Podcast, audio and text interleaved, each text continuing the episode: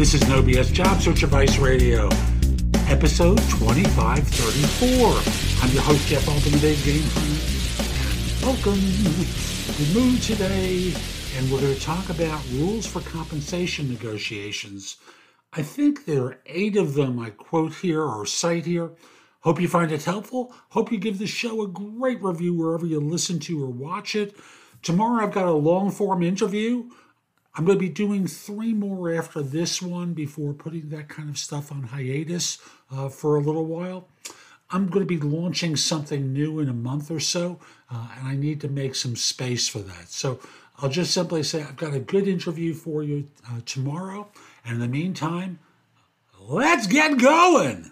Another day is here, and you're ready for it. What to wear? Check. Breakfast, lunch, and dinner? Check. Planning for what's next and how to save for it? That's where Bank of America can help. For your financial to-dos, Bank of America has experts ready to help get you closer to your goals. Get started at one of our local financial centers or 24-7 in our mobile banking app. Find a location near you at bankofamerica.com slash talk to us. What would you like the power to do?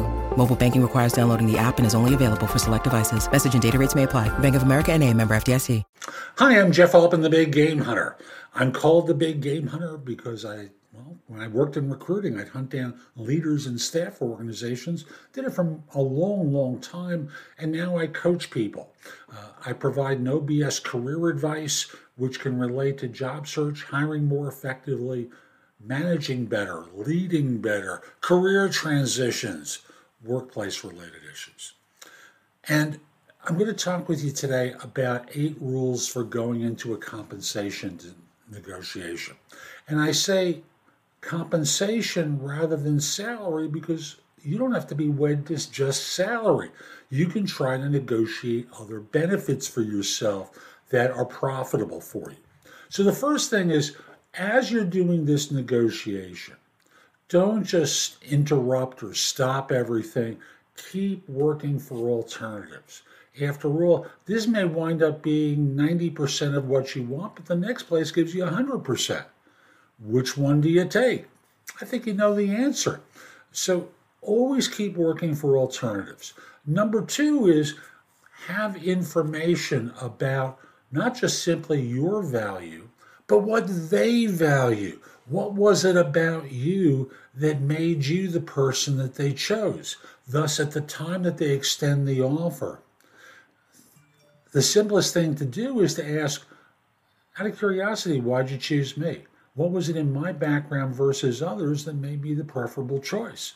And that gives you a sense of what, what caused them to choose you. Number three is attitude. Stay positive. No one likes the angry person. No one likes the grumpy person. Always have a positive attitude in your conversations. Number four, and this is going to be hard for a lot of you, don't get up from the negotiating table because that makes you the decision maker because you're quitting the negotiation. Always keep pushing, always keep driving toward getting what you want. Number five, be hard to get but winnable. It's kind of like in dating, where one person or the other is a little hard to get, but they're giving cues that they can be won over. And number six is the negotiation ends when they say, This is it. You got to make a decision or we're going to pull the offer. You know, that's the point where they've had enough and you've got choices to make. Also, this is number seven be motivated by more than just money if it's just about the money, you're going to have to live in an environment where you're doing work that you don't really care for. So always make sure that there's a job there that you really like and it excites you and it's going to make it interesting for you to go to work in the morning.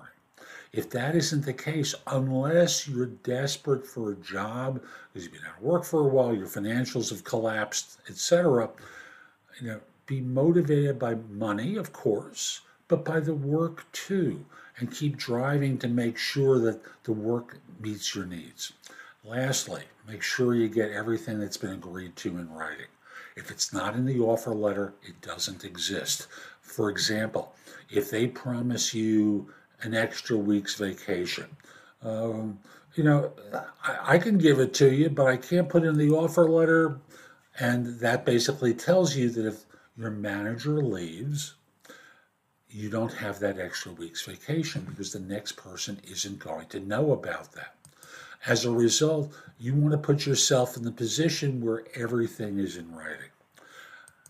I, I believe you can get more out of a negotiation.